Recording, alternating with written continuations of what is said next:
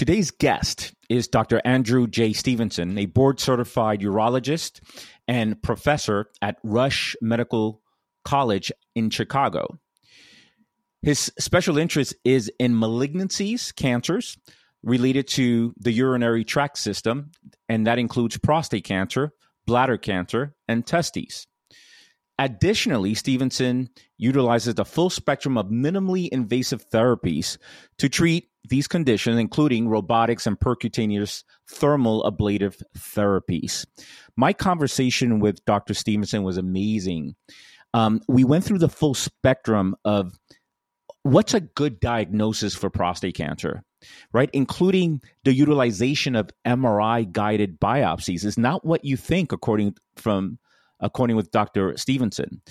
Um, what's the best utilization? Is it the best type of biopsy? This MRI tar- targeted biopsy that even I talk about, and I think it's um, its utilization is certainly better than just systemic biopsies. He has a little bit of an int- of, of a different take on it. Also, in order to find out what exactly does the patient have, what kind of disease pattern do they have, what kind of stage, he uses genetic biomarkers that includes oncotype, oncotype DX, or the genetic prostate score test. It was an interesting, interesting conversation with Dr. Stevenson on the best method of diagnosing for prostate cancer. My conversation with Dr. Andrew J. Stevenson from Rush Medical College. Let's go.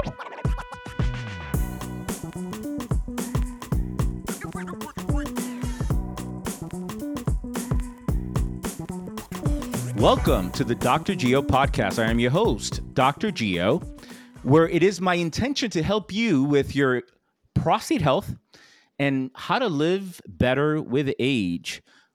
Well, you know all about Dr. Stevenson, so we're going to get right to it. Andrew, thanks for coming on the show. Appreciate it. Thanks, Geo. It's a late day for you as as well. So, um, do you have children? I have four. So it's ne- never a dull moment. Do you have children? Did he answer that one? You know, I'll think of we have three, and whenever it seems like it's a little too much, I'll just think of you, and, and I won't complain. Uh, what are the age uh, age ranges? Uh, so I have a tw- 20 years, uh, two 18 year olds, and a and a 16 year old. All right, so almost completely empty nester, uh, probably. Getting close. Right. Yep.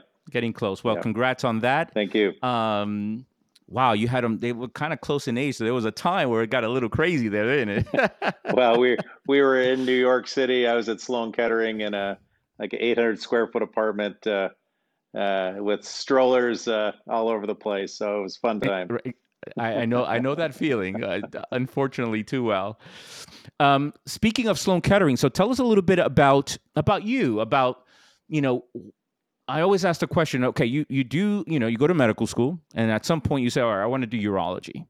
But in some areas uh, uh, in the world, um, I've noticed that in most places around the world, you don't have really, most, your all urologists are surgeons, but they don't have the luxury of subspecializing. So the guy in Colombia, for example, that does his prostatectomies, he also does his incontinence from the prostatectomy. So he wants to make sure mm-hmm. that he does a good surgery, right? Um, but over here, uh, or at least in big cities, there's subspecialties, and and you apparently did um, some work at Sloan. So, what's wh- why did you get into uh, oncology? Uh, what what was that about? You could have gotten into kidney stones, and sure. you could have chosen the road less traveled. We were talking about uh, prior to recording uh, that you do cystectomies. And again, I'm a non-surgeon, but I, I, you know, I work near next to the best. Gary Steinberg, one of our guys, is now back to one of your guys because he's going to read. Um, those are i mean those are tough surgeries right? Those are tough. Sometimes you get calls in the middle of the night. So what what got you into say you know what? Uro onc that's exactly what i want to do. What got you into making that decision? Yeah it, you know when i so i i was a, i'm originally from canada. I did my mm-hmm. uh, surgical training in, in montreal mm-hmm. uh, at a place called mcgill. And yep. in the 1990s uh, the pro i mean prostate cancer as a result of the discovery of PSA uh, was undergoing an enormous transformation in the sense mm-hmm. that we were now diagnosing a lot more cancers, uh, a lot of cancers that were aggressive, we were detecting early, and you know, and there's been a reduction in deaths from prostate cancer. I think because of PSA screening. For sure. So that's been an enormous contribution. The downside is that we're detecting a lot of cancers that that are uh, have questionable clinical significance. And let me explain what that means. It means that these cancers, it's uncertain whether their detection or treatment will benefit the patient in any way. And the mm-hmm. problem with that in prostate cancer is all the treatments, no matter how good the the, the oncologist is, be it a surgeon or a radiation oncologist, all these treatments, you know, have important side effects and impacts on quality of life. So in the 1990s, when I was doing my urology training, you know, the, the field was just exploding with new information, um, so many questions about uh, how we should treat prostate cancer, how we should diagnose prostate cancer. My very first paper I ever published was mm. uh, looking at men on, on active surveillance or watchful waiting and the utility of PSA. I mean, that's how that's how little we understood at the dawn of with Klotz. Uh, Klotz, Laurie Klotz, a pioneer in in yeah. active surveillance. He's at the University of Toronto. Yeah. Uh, I was in Montreal, so you know, uh, sure. you know, Canada is uh, uh, in part because of the constraints of the healthcare system. Uh, um, you know, there's it's certainly they've made a lot of important discoveries in expectant management of, of a lot of different cancers. Sure. Uh, prostate in particular, and, and Laurie Klotz is certainly one of the, the leaders and remains a leader, you know, 25 years later. So that's what got me interested in prostate cancer, got me interested in urologic oncology, and I pursued a fellowship at Sloan Kettering. And essentially, that's not not a bad place to pursue. A not too bad. Right? Yeah, yeah. it's uh, uh, it's the big house uh, when it comes to cancer and cancer research. So learn enormous amount there from my mentor Dr. Scardino, uh, uh, uh, he was he was uh, he just recently retired. As Correct. You know. Yeah, legend, but he was, I'm sure, a wonderful field. mentor. absolutely, they so many great mentors from my experience there, and uh, so then I, I from there I was at Cleveland Clinic for many years, and I've been now here in Chicago at Rush for the last four years. So. Uh, oh, okay. It's, it's been, you know, it's been a nice journey, and and it's nice to you know move the move the chains if you will and and uh, keep making progress in this disease and you know over the last you know as i mentioned in the 1990s how the, the field had changed in transformative ways from psa and early detection yeah. and, and treatment and you know i think we probably overshot a bit too much uh, in that the sense that we were overtreating an enormous number of patients um, you know expectant management or active surveillance yeah. was seldom utilized and now, you know, over the last 20 years, you know, the pendulum has really started to swing in the other direction where I think now active surveillance for, you know, older men, particularly those who have, uh, you know, without aggressive features of their prostate cancer are, are now being considered for, for observation. So, yeah, the field has obviously changed a lot in, in over the course of my career, and, it, and it's nice to be a part of making some of those contributions. That's wonderful. Um, so Chicago a little bit better than Cleveland, Andrew, just a little bit. uh, I'm, not, I'm, not, uh, I'm not. going to disparage uh, Cleveland.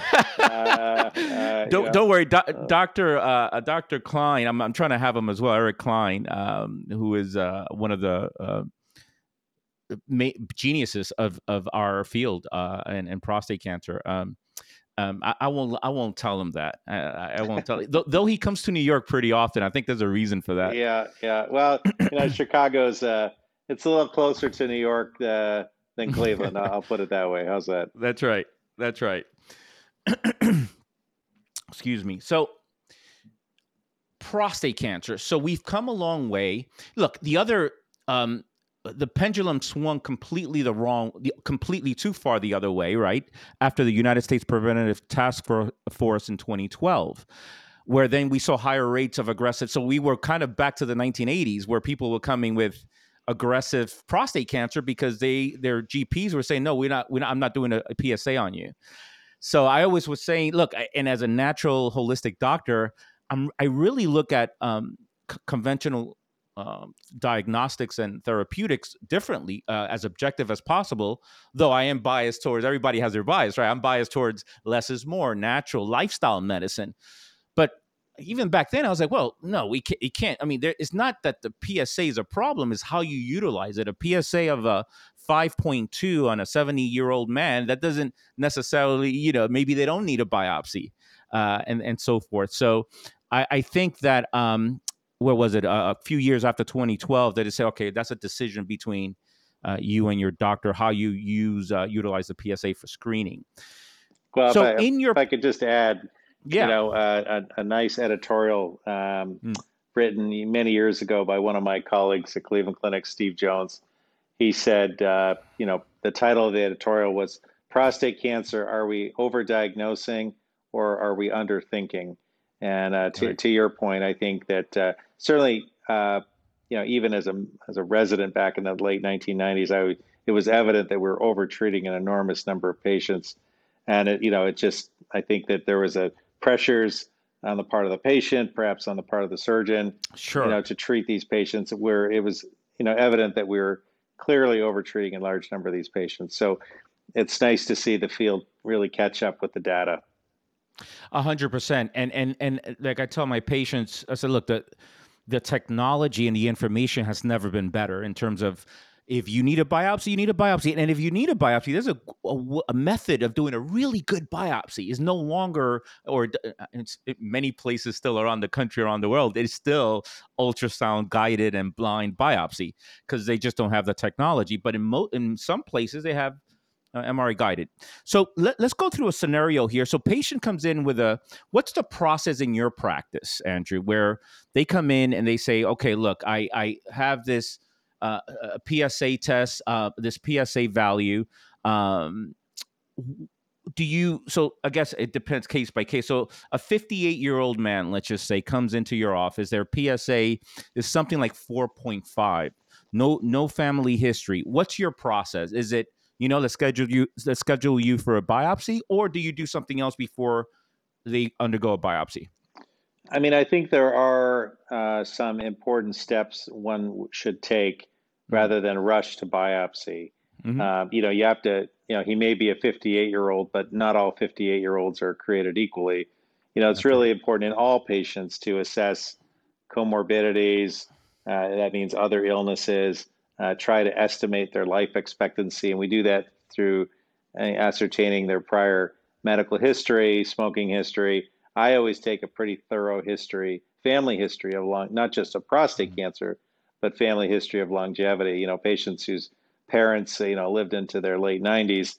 Mm-hmm. Uh, you know, uh, I, I, would, you know, obviously uh, think of that patient a little bit differently than the average patient. So that's one thing that we always do. Uh, and the other thing is we know that PSA, though uh, a fairly good marker, uh, at identifying patients at risk for having prostate cancer and for having important prostate cancer, there's a lot of variability in the PSA in the individual man from test to test. So if you were to do the same PSA test in every man like once a month for a year, you would see this highly varied pattern um, that relates or at least you would hope to see that because when it's well, linear going just up up up up well, that's not a great sure, sign right sure enough and so the first thing I do before doing anything is I always get a confirmatory PSA. And there's sure. a, there's a lot of good evidence to suggest that men who have a spike in the PSA, it's just a spurious elevation, uh, and it's so it's important to to to confirm that that patient has a really elevated PSA on on more than one test before uh, making decisions about biopsy. Uh, and how far after that visit do you go for the you, you test for the confirmatory uh, PSA? Yeah, I mean, a, a month later. Yeah, or? typically about six weeks. You know, about six weeks. Yeah. Okay. Um, uh, people have suggested using antibiotics, which I think now we discourage. Um, yeah. In the absence of symptoms, there's really no role for antibiotics. It just encourages. Uh, and the reason why some people would do that is for fear of prostatitis, right? Well, I mean that's that's the the, the thinking behind it. There's not a whole lot of evidence to support That's that, right. but the, the idea is that maybe there's some subclinical inflammation or infection that's causing this PSA spike. And so, you know, a lot of people, a lot of prominent people in the field used to recommend antibiotics. I think that practice is really discouraged now. Uh, some people have also suggested giving patients a trial of some anti-inflammatory like ibuprofen. Again, uh, not even lot. if they're asymptomatic. Correct. Again, the, yeah. there's not there's not good data for that. uh, you know, if you just simply repeat the PSA, I think is probably more important than any of these other uh, steps. So once you have a, a, a, persistently elevated PSA, and obviously particularly in a patient who's otherwise in good health and who has life expectancy of 10 years or more, then I walk them through. There's various risk calculators that one can use. I happen to use something called the PCPT calculator. Uh, I think it's probably the most um, reliable, the most robust. Without getting into the details, it considers a lot of factors in the patient, not just their PSA level, it considers age, ethnicity, prior biopsy history, prostate exam findings, family history, and you can use that to to uh, you know, estimate the, the patient's risk of having prostate cancer. More mm-hmm. importantly, though, the risk of having clinically important cancer, which is what we really worry about the most. Less, I'm less interested about any prostate cancer because there's obviously a lot of prostate cancers that we shouldn't be diagnosing, um, and it just leads to a lot of cost and anxiety to the patient. So I base it on the risk of important prostate cancer, and to put it in context, um, you know, and it gives you a, a percentage, you know, so say 30% risk of having prostate cancer, 14% risk of having important prostate cancer. Patients often have difficult difficulty putting those numbers into context.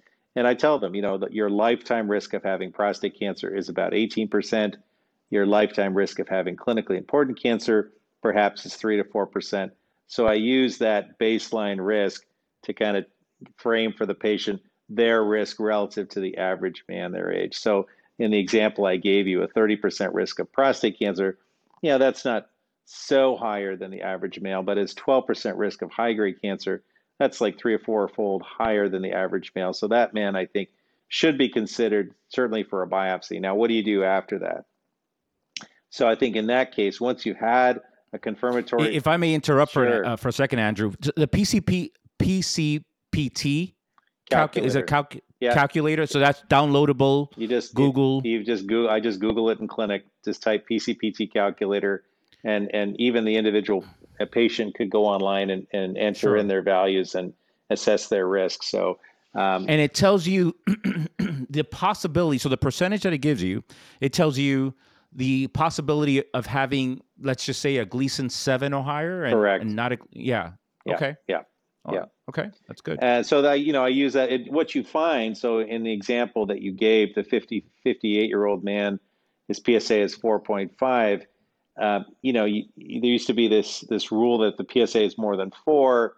You know, it's abnormal, sure. and you should do a biopsy. And you'll find Ridiculous. that there's a lot yeah. of patients just like that whose PSA levels are more than four. That when you run them through that calculator, sure, the risk of cancer or high grade cancer is not terribly elevated relative to the baseline risk. So I wouldn't necessarily move forward for a biopsy sure. in that scenario. So I, I think Andrew, uh, let me ask you a question here that uh, sure. I want to know because you actually you're older than I thought based on the history of when you went to fellowship. so you have a lot of experience.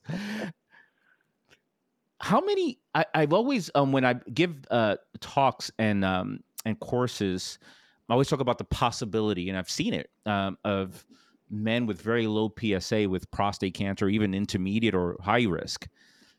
From the top of your head, you don't have to be exact. How many of these have you seen percentage wise that they may have a PSA of 1.2, 1.5, and they may have, you know, higher than a Gleason 6? Yeah, I mean, it's rare because we typically don't biopsy those men. Um, That's right. You know, the threshold for biopsy, you know, for me is seldom, you know, less than two or three. Yeah. Uh, except, but let's say they have a positive DRE or something. Well, for sure in that scenario. Uh, but for sure, I've seen this in very young men, men in their mm-hmm. 30s, early 40s. We know that mm. their PSA level should be certainly less than two, certainly less than one in the vast majority. So, you know, I've have had these patients who, for mm. whatever reason, get an executive physical, and then mm. someone just draws a PSA without really thinking about it, and then he comes in with a PSA of 1.9 or you know, and that that that's a very different scenario. It's very rare for a very young man to have a PSA of say 1.9, and certainly I've found high grade cancers in a in a non-significant number of those cases. So it, it all depends on the context. But yeah, well, 1.9 is not a low number in a 38 year old man no. for sure. Yeah, it should be really uh, less than 0.5 or certainly less than one. Sure. Yeah. Great. So then so then you got this 45 year old, uh, uh, 50, 58, 58 year old guy, 4.5, and um, you do a follow up PSA, a confirmatory PSA, and let's just say that stays around 4.7 next time, and his uh, PCPT calculator says, you know, somewhere about 20%. What's next? Would you do a, when do you decide? Let me ask you a direct question when would you decide to do another test like um, a, a, a, urine test like SelectMDx or ExoDx or would you say look right into uh, you're going right for an mri and then based on the mri we'll do a biopsy when when will you select some of these um, more sensitive and specific tests that are urine based sure there's a whole bunch of tests in the marketplace you mentioned select md uh, there's the prostate health index. There's a 4K score. Even just a free PSA, a free to total PSA is an adjunctive test that you can use. How uh, valuable is the percentage free PSA still? Is it still one of the so if it's above, you know, 20%, 25%, do you are you good I, I I don't know how to utilize. I mean, I've been doing this for a long time, and sometimes I don't feel comfortable with just that alone. Sure. I, that's one factor out of maybe seven factors in my practice. How do you feel about the free? Uh, well, you know, when you actually in the PCPT calculator I mentioned, you can actually enter in the free to total hmm. ratio, mm. and you'll see mm. that that really does change uh, mm. or move the chains in one direction or the other. So I typically use it in the context of that some of the other tests that I mentioned. So in so the, the, the reason to do these additional tests, I think, mm. is in part to avoid uh, doing an unnecessary biopsy. So in a young man, you know, who has a long life expectancy, who has an important risk of prostate cancer, I'm usually pretty aggressive about you know diagnosing uh, biopsying those men because those are the men who will benefit the most and who have the, the most to lose if you somehow miss an important cancer. So in the mm-hmm. younger man, uh, you know, if, if his confirmatory PSA is high, uh, and particularly in their you know early to mid 50s, I'll I'll typically go straight for an MRI, and in addition, I'll do the biopsy, you know, regardless of the MRI finding. So even in men with a negative MRI, I'll still recommend a biopsy if his baseline risk is high. So some of these other tests that I would do is typically in older men where as you age, the prostate grows. And when it grows, the PSA goes up. And so there's very good evidence that as you age, your PSA gets higher and higher, just simply because older men tend to have bigger prostates, and more prostates means more PSA. So those men can be pose a real diagnostic challenge. Um, there are also men who may not benefit from early diagnosis and treatment because they're getting older. So I mm-hmm. typically use some of these adjunctive tests to help me discriminate who has a risk of important cancer, uh, who are the men who are more likely to have a PSA elevation just because of benign enlargement. And so largely I use it in that population to decide, you know, who are men probably who we maybe don't have to be so aggressive about uh, subjecting them to a biopsy. And on the other hand, the older men who may be at risk for having important cancer that we don't want to miss. So that's kind of the sweet spot that in my practice for some of these adjunctive tests that we that we mentioned. You know, a lot of the guidelines are sort of eh, suggesting, um, you know, just don't even screen men over seventy, right? That they're going to probably, if they have, they'll die with it, not from it not in my practice. Like the, I don't know if it's a, it, it, the homogeneity of my practice, or maybe you know, I have patients from all over, including New York. But these guys are very healthy. Like there are there are no meds. Uh, they take no meds uh, oftentimes, or they take maybe a blood pressure medication. So there again, uh, these guidelines are uh, you know exactly that guidelines. Um, well, I, to to speak to that, you know, chronological age uh, is it doesn't mean a whole lot. And that's uh, to get back to my earlier statement. You really want to assess the whole patient and try to uh, yeah. you know you estimate their life expectancy. So I, you know there could be a 70 year old guy who's running marathons who doesn't take a pill. He's never had any surgery. Right. He uh, does you know he's he's he's healthy, he's probably healthier than me. I mean that guy has a life expectancy certainly more than 10 years. I, I certainly would not uh, recommend discontinuing screening in him just because he turned 70. On the same side, you know, there's some guys in their 50s who have a, a ton of comorbidities, you know, heart disease, diabetes, you know, smoking history, emphysema. Again, those guys perhaps shouldn't be uh, undergo routine screening. So uh, just because their life expectancy is probably not going to be long enough for them to benefit. So I think you just have to individualize yeah. everything. Chronological age and biological age, or they can be two different things. Indeed. You know, it reminds me when I worked when I worked, um, I was interning uh, back in the day with a with a urologist at Columbia, and um, Columbia University, not Columbia the country, um, and um, you know the joke was always with the older guy who's insisting on a biopsy is look next visit if you bring your mo- your mother with you to the next visit we'll do a biopsy right so you have the 75 year old you bring it well no my, my parents are deceased okay well then we're not doing it right we had an 82 year old guy and we said look well next time when you bring your mother he brought his 103 year old mother to the next visit. How can you say no to her, right? You can't you can't say no to mom at 103 years old. So indeed, he got a biopsy and he got his prostate removed. The oldest person I've ever seen get their prostate removed, and actually, he's still going hard, and he does have those uh, longevity uh, genes. So uh, never uh, forget him. Um, great guy. He's in his 90s, still doing well now.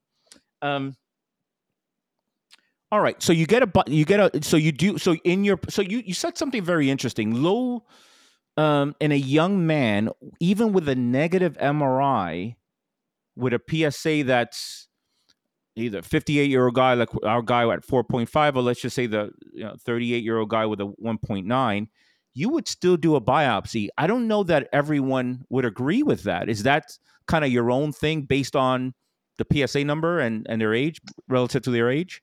Well, you have to understand MRI uh, is different in different shops uh, and different mm-hmm. with different readers. So, you know, there may be, um, you know, highly, highly specialized centers where, uh, you know, the reliability of MRI is sound. But I think the data really suggests that if the desire, if the goal is to, to not miss aggressive prostate cancer, I think this is reflected in the guidelines, the European guidelines I believe in the AUA guidelines as well, is that you know an MRI is recommended, MR guided biopsy is recommended in addition to a systemic biopsy. So um, the point being is that even in the face of a negative MRI, I still think in a, in a patient who has an elevated baseline risk, I would still recommend that we do a systematic biopsy.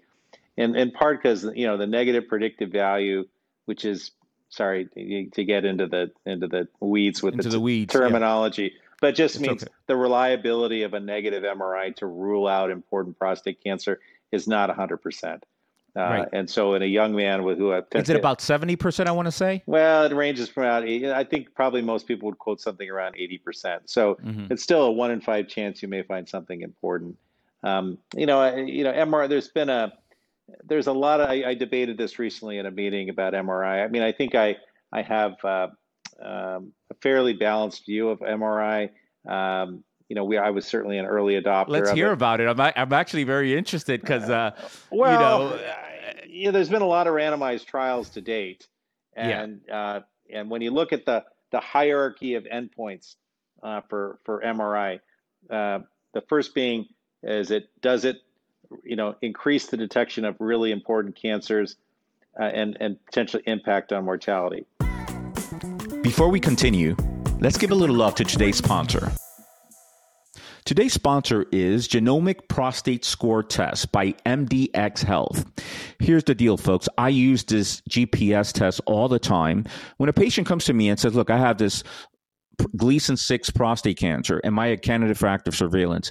I think you are. You might be but let's get genetic the genetics of that prostate cancer tumor right? Let's get the genetics. And see how it behaves later on. And also this is a great test for men who have low risk or low intermediate risk gleason 7 so the gps test analyzes prostate cancer tissue to provide information on how a tumor might behave.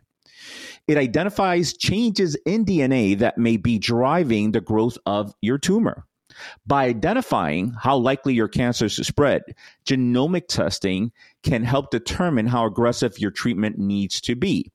Or do you need any treatment at all? Can you be safely on active surveillance, or as we like to call it, proactive active surveillance? So, have this discussion with your doctor on the GPS genomic test for prostate cancer by MDX Health. Does it, you know, increase the detection of really important cancers uh, and and potentially impact on mortality? Answer is no. Uh, does it reduce um, uh, uh, treatment of cancer. So in all the randomized trials, the treatment rate is virtually the same in MRI versus systematic. So it's not reducing over treatment. It is reducing biopsies in some studies, uh, and so certainly that's an advantage. But you know the, the key things with with any any biomarker, if you mm. will, mm. is we want to reduce mortality. We want to reduce not just overdiagnosis. We want to reduce treatment. And in terms of the and, and the, the, the available evidence to suggest it doesn't impact that. Uh, in terms of overdiagnosis, there's conflicting results. Some studies show that MRI detects the same number of cancers as systematic biopsy.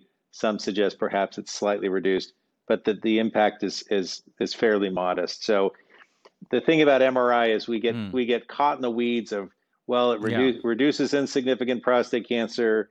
It maybe uh, doesn't compromise significant prostate cancer, but you know, we don't really know what these terms really mean now in mm. the MR guided biopsy. And, and a lot of, for example, a lot of intermediate grade cancers we thought were clinically important, we now understand in many cases may not pose a significant harm to patients. So, you know, a lot of these endpoints that they're looking at in the trials are a little soft, but those hard ones I told you about, does it, re- does it in- improve detection of really bad cancers? No. Does it reduce treatment of cancers? No. Does it reduce diagnosis of cancers? The data is mixed. It definitely does. Is it a function of the MRI? Is it a function of the treatment? Is it a function of the person reading the MRI? Do we know? Well, these are the randomized trials, you know, all done yeah. at, at, centers of excellence. So, you know, presumably yeah. they were evaluated by prostate cancer specialists both in the United States and abroad. So, um, so that's you know that's that's part of the reason why uh, um, you know I, I I I certainly think MRI is valuable uh, I think MRI makes your biopsy better. I don't think MRI is a biomarker to identify who shouldn't have a biopsy. I just don't think it's there yet.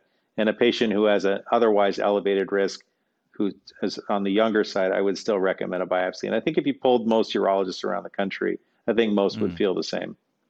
Sure. Okay, very good. So, so then we so you you you mentioned systemic biopsies a few times. Sure. Just for the listener, what, what, what defines systemic biopsy? So systemic biopsy is really what we were doing before MRI. So MRI is probably the most reliable way to identify if there's cancer in the prostate and where it is. And so then you can use the MRI to make sure that you target that abnormal area. You know, prostates vary in the size from the size of a plum to the size of a, an orange, for for example, yep. and we're only sampling such a very small percentage of the gland. So there's the fear that we're going to miss important cancers if we just do blind biopsies, but that's essentially what we're doing. We're using ultrasound not to identify the areas of abnormalities, but just simply to make sure that we're sampling all the various parts of the prostate so that we're, we're we we we do a thorough evaluation and we get biopsies from all areas to determine if there's cancer or not. So that's what we mean by a systemic biopsy. It just means ultrasound guided biopsy, where the ultra right. where the ultrasound is not helpful for anything other than to make make sure that it, it tells us the geography or the or the, the roadmap. So we make sure that we sample all the different areas. Right. and you typically still is about 12 cores 12 to 16 typically, typically give or take correct yeah. Uh, the one thing that's changed. Unless a saturation biopsy. Do you do many of those? And if so, why? So, saturation biopsy is how many cores could be? It's typically 20 or more. I think it's really yeah. fallen out of favor uh, in the mm. era of MRI. We just mm. used to like, well, let's just increase the number of cores and so we don't miss anything. So, that's kind of, I think, fallen out of favor in, in many uh, uh, practices or many physicians' minds. What's gained interest of late is, in, is starting to do transperineal biopsies. Right. So mm-hmm. instead of going conventionally through the rectum to sample the prostate, we actually go through uh, kind of the skin at, uh, in uh, between the, the anus and the scrotum and I think that's that there are certainly some advantages to the theoretical advantages to that in terms of sampling the areas of concern. You can sample the posterior parts near the rectum. You can also sample the anterior parts very easily. Uh, I've, I've started to, to do this in increasing increasing number of men. So uh, you know the data would suggest that we're not compromising uh, our cancer diagnosis we're certainly reducing the, the complications of biopsy, infection being the, the most important one. Almost to zero, pretty much. Pretty much, yeah. It's a trivial number. Um, uh, you know, far less than one percent. Um, then, and you know, there may be some theoretical advantages in terms of enhancing diagnosis. So, um, yeah. So now, you know, and I think there's a shift in the field. There's some randomized trials looking at transrectal versus transperineal biopsies. So we await those results. Right, I'm I'm aware, and I'm, i look forward to those as well. We do. Uh, we are too many people. Our uh, my our colleagues at NYU do um, are are doing a lot of transperineal, as you may know, and collecting the data there, and mm-hmm. probably will be pu- publishing their results soon as well. So you mentioned a couple of things that was interesting. So one of the things that we always concern with is undersampling. So you mentioned, hey, the prostate could be the size of a plum or an orange and it's a very thin needle, it's like an acupuncture needle coming in, a little bit bigger maybe gauge wise, but not not so you can. I always say if you get hundred cores of a biopsy, you may have one percent of the whole prostate. if you get hundred cores, yeah. Um. So the the the fear is always undersampling. It, what else? What are we missing? And then, of course, at least my patients and and many of yours is like okay i don't want to do a biopsy every six months every 12 months for x amount of time that's just a lot of biopsy so the utilization of these tumor biomarkers for stratification right? How do you use them? I i, I tend to use them quite a bit and i've noticed that a, a few of our colleagues around the country are sort of against them.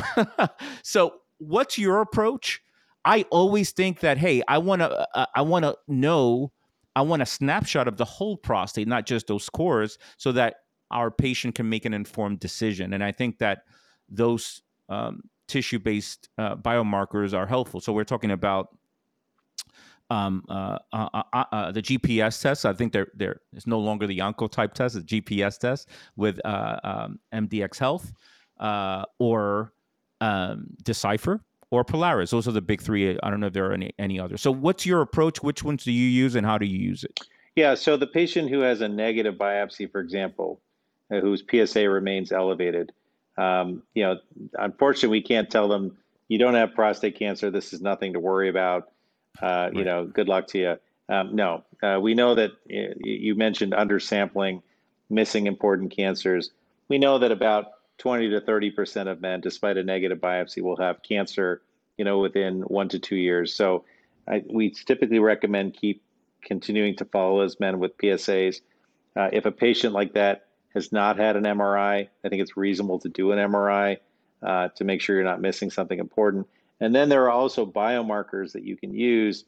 One is called ConfirmMDx, and what it does is it actually looks at the tissue, the negative biopsy tissue that was sampled, and they're looking for genome or epigenetic changes, what they call methylation, in the normal prostate tissue, and that can give you a fairly uh, uh, well a, a, reliable risk of having important cancers, which can actually map to the area of the prostate where these changes have occurred. So those are the patients. If it's elevated, you may want to consider them for a, a repeat biopsy. Uh, some of the markers that you mentioned, like the GPS test, Decipher, Prolaris, these are markers that we use in men who have prostate cancer, typically low and intermediate risk prostate cancer, mm. Uh, because the, the, the, the, grading, so uh, the grade group one through five, so grade group one and two cancers in many cases don't necessarily require immediate aggressive treatment. I mentioned at the outset the treatment does have some important side effects and impacts on quality of life. And so increasingly, we're embracing an observational strategy or active surveillance in these men.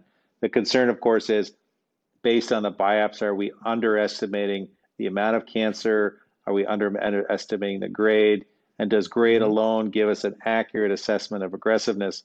The easy answer to all that is no, no, and no. Um, so we need better tools to accurately uh, predict the aggressiveness in the cancer and the biologic potential of those of those cancers. So, in men who are open to active surveillance who don't have high risk prostate cancer, um, it's uh, uh, typically we've recommended doing a, a repeat biopsy uh, mm. within six or 12 months just to verify that we're not missing something more important. People have looked at adding MRI in this context, but I think that this is the real value of using genomics and what the genomics does, is they actually take the tis- the cancerous tissue that was sampled at the biopsy, and I, I as I explained to patients, it's like looking under the hood. Uh, you know the, the you know um, at, you know what's the machinery behind this cancer, and it can it right. tells you what genes are are upregulated or downregulated that have an important impact on how that cancer is likely to behave. And so I found this to be very very helpful, and I and really further stratifying that patient's risk, uh, whether they're sure. at higher risk or lower risk, so that you can help them navigate that complex decision about, well, is this safe? Is this a cancer I can safely watch, or is this a cancer um, that I should aggressively treat? Um, and on that note, um, just recently, actually, at our, the, our major meeting in Europe, they updated a, a randomized trial of radiation surgery and active monitoring in, in men with prostate cancer. And what they showed was that there were not important survival differences overall based on the initial treatment you, you, you chose, but there was a much higher risk of metastasis in men who chose um, active monitoring or who were randomized to active monitoring. So these are men who were not subjected to things like repeat biopsies, genomics, MRI. So it shows you that there's a, a room for improvement in really nailing down that patient's risk before you know safely embarking upon a surveillance strategy. And I think genomics has a lot of value. I found it to be very reliable in my practice. Yeah, I, I agree. Look, uh, it's it's a matter of making a, the, the, the best informed decision you can. I, I do have patients that at no cost, you know, they're they're going to undergo medical treatments, but at least they're making an informed decision. This is what you have, and and and and you know, make it a decision based on that. I find it to be invaluable um, um, the, the these tests uh, for all the reasons that you mentioned. So then, by the way, uh, Dr. Stevenson, as you know from the intro, he is a part of Rush University. I might have said Reed. You know why I said Reed? Not about 30 minutes ago or 40 minutes ago. I was talking about we were talking. I was having a conversation with someone about uh, about Steve Jobs and okay. all the things he and he went to Reed College. so oh, that, yeah. so so so that in I think is in Portland, Oregon, or something, or somewhere Oregon. out there. So yeah. that that that that the college it stayed in my mind is Rush University. Yes. Rush. Um, so why do you think that at least i mean i think you know some of the co- our colleagues or your colleagues that are not up on these genomic tests. W- what do you think is happening there?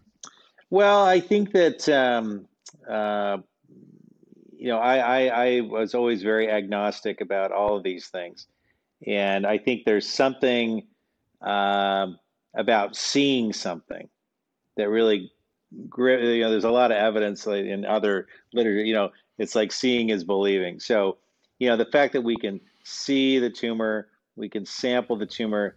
That's going to give us the answer. And so, you know, a lot of people have really gotten on MRI for for active surveillance patients, despite the fact that there's not a whole lot of data supporting it in that in that clinical scenario. Nevertheless, I was a big MRI proponent because I really thought, boy, if we can really identify the important cancer, sample that, get an accurate Gleason's grade, then that'll help us. And as I mentioned, there's some randomized trials that haven't shown much benefit for MRI in surveillance populations. So the, the point of genomics, I think, is that again, it, it's telling you about that behavior of that cancer. And you know, there's certainly many, many studies that have shown, you know, even compared it to MRI, uh, some prospective studies, and it's shown that the most reliable indicator of, of what we call reclassification, so meaning mm. that we thought the patient was low risk, and now maybe they're not so low risk, so that's what we call low uh, uh, reclassification. The most important predictor of reclassification is the genomic test, far better than the MRI, far better than any other clinical parameters. And so, I again, I found it to be very, very reliable. And I was a bit of a skeptic to genomics uh, at the outset. Uh, I still leaned heavily on MRI, but you know, having used it, you know, for the last decade, I found I, I just happened to use the GPS test in my practice. I found it to be mm-hmm. highly, highly reliable. And so people often ask me, well, when would you do an MRI to consider for surveillance? When would you do genomics? I think I really lean on genomics in patients who have what we call grade group two disease. So it means mm-hmm. they mostly have low grade cancer, they have a little bit of high grade cancer. Is and, and there's so much a wide spectrum of behavior in those men with the grade group twos. So I certainly would lean heavily on genomics in that situation. I also use it in men who have a lot of cancer, but grade group one. So these are Gleason 6 cancers in many, many cores. And the reason being is that they have, if they have a lot of cancer present, sure. you may be missing a more high grade component. So sure. I, I, lean heavily on genomics there. MRI, I certainly, I think it has a role. I, I, would tend to favor it in men who have very big prostates. I would tend to use it in men who have very high PSA levels because that may be scenarios where there may be some, uh, you know, anterior you know, large volume uh, cancer that's missed by conventional biopsies. So in that case, I certainly would lean heavily on MRI. Yeah, the other value with the MRI I find is that gives you a pretty accurate, uh, uh, pretty accurate volume or size of the prostate, which is value. You could do a PSA density, and that's just another data point that yes. might be valuable. Yeah. So the, I mean, it's very very yeah. costly just for to you know just to get you know size of the prostate is a very costly exam but i i find that aspect to be really really useful yeah i, I agree and and it also gives you an important roadmap to make sure that you're not missing some important cancer so um, certainly if the mri shows you know a high risk lesion um, you know certainly we would subject that patient to a repeat biopsy before committing them to surveillance right um, here's an interesting case that I that I just had. Um, this is a uh, young young African American male. So one make, can make the argument, hey, any young African American male, 48 years old, with a Gleason six, it doesn't matter what the Gleason is. We're we're, we're going to treat it just because they're young and African American. Uh, so they typically have a predisposition to more aggressive disease. But in this particular case, he was on defense, right? He he was on defense uh, he's young, you know, 48 year old, so he's very sexually active and so on and so forth. And I said, all right, look, let, let let's do a GPS, right? Do a GPS. GPS was actually moderately high. Okay. Which is indicating that, all right, biopsy was at least in six, but there's probably something out there somewhere in the prostate that's higher. From that GPS uh, uh, uh, outcome and uh, his ov- overall conversation, he agreed to do a prostatectomy. So he got his prostate removed. It was upgraded to a Gleason 7. Okay. Uh, so, so there, I think there is a case, a real life case where we can see the value of, of some of these uh, genomic tests.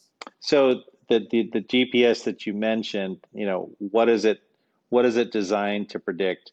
It's designed to predict men who either have prostate cancer that's extending outside the prostate, uh, or men who have a predominant component of high grade cancer. So these are grade groups three, four, five, or Gleason mm-hmm. four plus three or greater. You know, if you knew in an otherwise healthy man that he was at high risk for having extraprostatic disease or having, you know, predominantly high grade cancer, you would not consider that patient for active surveillance. And so I think that's what makes it very valuable and very actionable uh, for both patients and physicians. You know, my my my um, uh, uh, our my audience and our my patients know that look we we all have biases um, I, I try to teach any student that works with me any medical student that uh, to, to be aware of their bias and to monitor it or to kind of deal with it um, so I always want to know, you know, uh, so so in a case like his, it's like, yeah, Gleason's sick. Look, I want you to be an you're a young guy. My God, I am 50 years old. I don't I don't want my prostate removed. So that's my bias. But of course, he's like, okay, this is not about me or my ideologies. This is about this particular guy. So I, I, you know, I learned so much from that case, right? Here we are. We have data point. GPS is high. Prostatectomy. Prostate came out. You know, he has a positive surgical margin, which can increase the risk of even a, a recurrence potentially. So it was it was a it was a good move. It, it was a good move. So there's the value of that. Um, lastly, um, so I guess my next question is let's just say so you do robotic at this point 100% robotic surgery? Yeah. So you are of age and again i'm not aging you. Again i'm i'm, I'm like wow this guy you know he, you look great actually. You learned to do an open prostatectomy uh, back in the day. That's what you initially learned right? That's correct. Yeah so um, i mean I, I my mentor at sloan kettering was a very renowned open prostatectomist and I happened to complete my training at the dawn of the robotics era. So this is like, you know, 2005. Mm-hmm. So um, at the initial phase of my career, I was still doing some open prostatectomies, some robotics, but you know, pretty much since you know the last 15 years, it's been 100% robotics, and, I, and that's just a reflection of how the entire field has moved forward. Sure. Um, and you know, there's some. You know, the younger some, guys. And, yeah. I'm sorry. Go ahead. No, I'm just gonna say there's some tangible advantages to doing the robot for sure. Um, are there any? So the younger guys, right? The the, the younger guys uh, are are training and have trained only in robotic. They have no idea how to do an open. if I have, if this is a good question, actually, uh, I hope so. if I have prostate cancer, and I'm thinking of getting my prostate removed, should I want to go to someone that has experience in both open prostatectomy and robotic, or just a guy that never trained in open and only does robotic, I, I should be in good hands? Why would I want to go to a, a guy like you or many others that have trained in both and have done both well? you know, I haven't done an open prostatectomy in over a decade or more. So, right. you know, we used to think, well, but I can tell you my open prostatectomy experience, I think, did make me a better robotic surgeon. Um, so I think I do my my robotic surgeon surgery is a little bit different than someone who say has done robotics on their entire career. So doing learning both approaches and and having experience in both approaches, I think has made me a better robotic surgeon, believe it or not. Uh, probably a better open surgeon as well. Um, mm. But yeah, no, I think that uh, you know people thought, well, you know, if the robot breaks down or if there's some some problem, you know, if you if you don't know how to do, if the patient is really big, they have a big you know waistline, right. something goes wrong in the middle yeah. of the robot, but it just by now you you guys have seen happen. it all. Yeah, it doesn't really happen anymore. I think those were theoretical yeah. considerations. I think open prostatectomy, though a wonderful operation, I think has run its life cycle. I uh, there's just uh, outside of a few older older surgeons, it's just not being done anymore. Um, interestingly, uh, you know where I come from in Canada, the robot is not available in many places. So they still do a lot of open oh, prostatectomy operations. So if you want an open prostatectomy, maybe you have to go north of the border. wow, interesting. For a third of the cost, maybe. Uh, I mean, obviously, the, the if, if you're paying out of pocket. Yeah, yeah, yeah, yeah. Well, yeah, that I don't know. I, I wouldn't be able to price compare, but depends on the exchange rate. right, exactly. My last question is the following: um, You get you remove the prostate. When do you order a a tumor uh, a genetic test of the actual gland, like a Decipher or a Prolaris? Do you ever do it? And if so, when it when when do you choose to do so? Well, I mean, I think that the Decipher test, which is a genomic test on mm-hmm. prostatectomy mm-hmm. specimens, was developed uh, largely to identify men who are at risk for having recurrence for whom you would consider immediate radiation. Okay, it's something we call adjuvant radiation mm-hmm. uh, because there was uh, unclear whether we should give radiation to high risk patients immediately after surgery, even if their PSA is zero, or whether we should observe these men and once the PSA starts to rise, treat. And perhaps we would lose some opportunity for cure if we chose the latter uh, approach. Um, I think that all the randomized trials to date have really shown that adjuvant is not any better than what we call early salvage, which basically means you monitor these men closely. Once the PSA starts to tick up, you give radiation in that situation. And the advantage of doing the latter is you save giving radiation to a whole bunch of patients and a lot of the toxicity yeah. associated with that. So I think even uh, the folks at Decipher would probably agree that um, the value of this test seems to be waning in light of that uh, important evidence. The other thing that's changed is there's improved imaging for recurrent prostate cancer, something called a PSMA PET scan.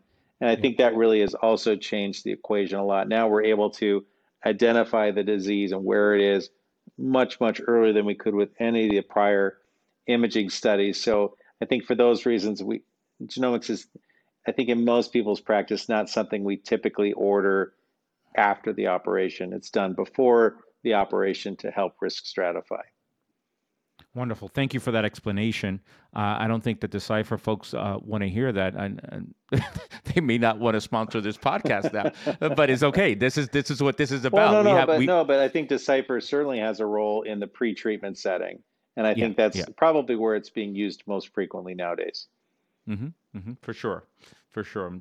Um, last question, and this is really the last question, probably the most important question. You've been living in the U.S. for a long time now. So, in a hockey game between Canada against the United States in the Olympics, who do you go for? Well, if there's hockey fans out there, um, there's there's a there's a young uh, fella named Connor McDavid uh, who plays uh-huh. out in Western. This guy is uh, uh a, a, generational talent. Uh, so I would oh, Michael Jordanish, yes, Jordanish well, kind of very, talent, very Gretzky esque perhaps.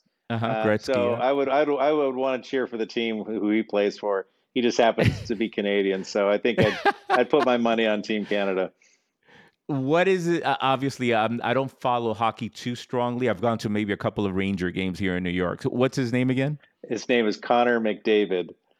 I'm gonna look out yeah, for him because I like I just like great talent. yeah, know? well, uh, I don't know about yeah. the name Connor, but the uh, people here in Chicago are like the Blackhawks have kind of tanked yeah. it, so they're hoping to get the number one pick. There's a young kid from Western Canada by the name of of Connor Bedard, who's supposed to be another guy like Connor McDavid. Wow. So it's going to be exciting to see how these guys uh, start chasing some of these records and and win some Stanley Cups and things. So I'm gonna I'm gonna I'm gonna look out for that. but the Rangers are good. The Rangers are competitive this year, so you know don't they are don't bet them don't bet on uh, bet them out. You know don't count. And they were they were pretty good last year too. I went to a couple of games. Yeah, yeah. Hey, so this is Dr. Andrew Stevenson from Rush University in Chicago. Andrew, thank you so much. I can't tell you how much I appreciate uh, you being on on this late day today. Thanks. Um, how can people uh, be in touch with you if they want to reach out to you uh, or to your work? Yeah, I mean, they, uh, you can find me on the Rush website. Mm-hmm. Um, and we have a great and now team. that'll be in the show notes. Yeah, the, the, we have a great team of uh, people who, if you have questions, we can do in-person visits or virtual visits uh, to discuss your, you know, any of your your prostate or urology problems. So uh, we try to to uh, make it easy to get you access. And and um, so you know, happy to to field any questions from any of the audience at any point in time. Thank you so much. I hope uh, you know we never met in person, so I hope to. I'll, I will be in Chicago in a couple of uh, weeks. Look forward to uh, that at the AUA. So I hope to meet you then. Okay. Hopefully, we got some nice weather for you. I hope so. All right, Andrew. All right, Thanks so much. Thanks so much. All the best. Thanks. Right, good, good night. Good night. Thanks for tuning in to this week's episode of the Dr. Geo podcast.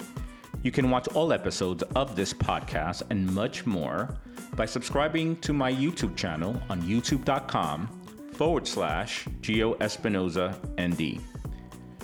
If you love what you heard today, you can help by leaving a five star review of the podcast on Apple and Spotify, as each review helps us reach more men who are serious about improving their urological health and how to function better with age. And for the latest research and actionable takeaways in the world of men's health and integrative urology, sign up for my newsletter at drgeo.com. I'll see you next time. Now, for a brief disclaimer this podcast is for general information only, and we're not forming a doctor patient relationship through this medium.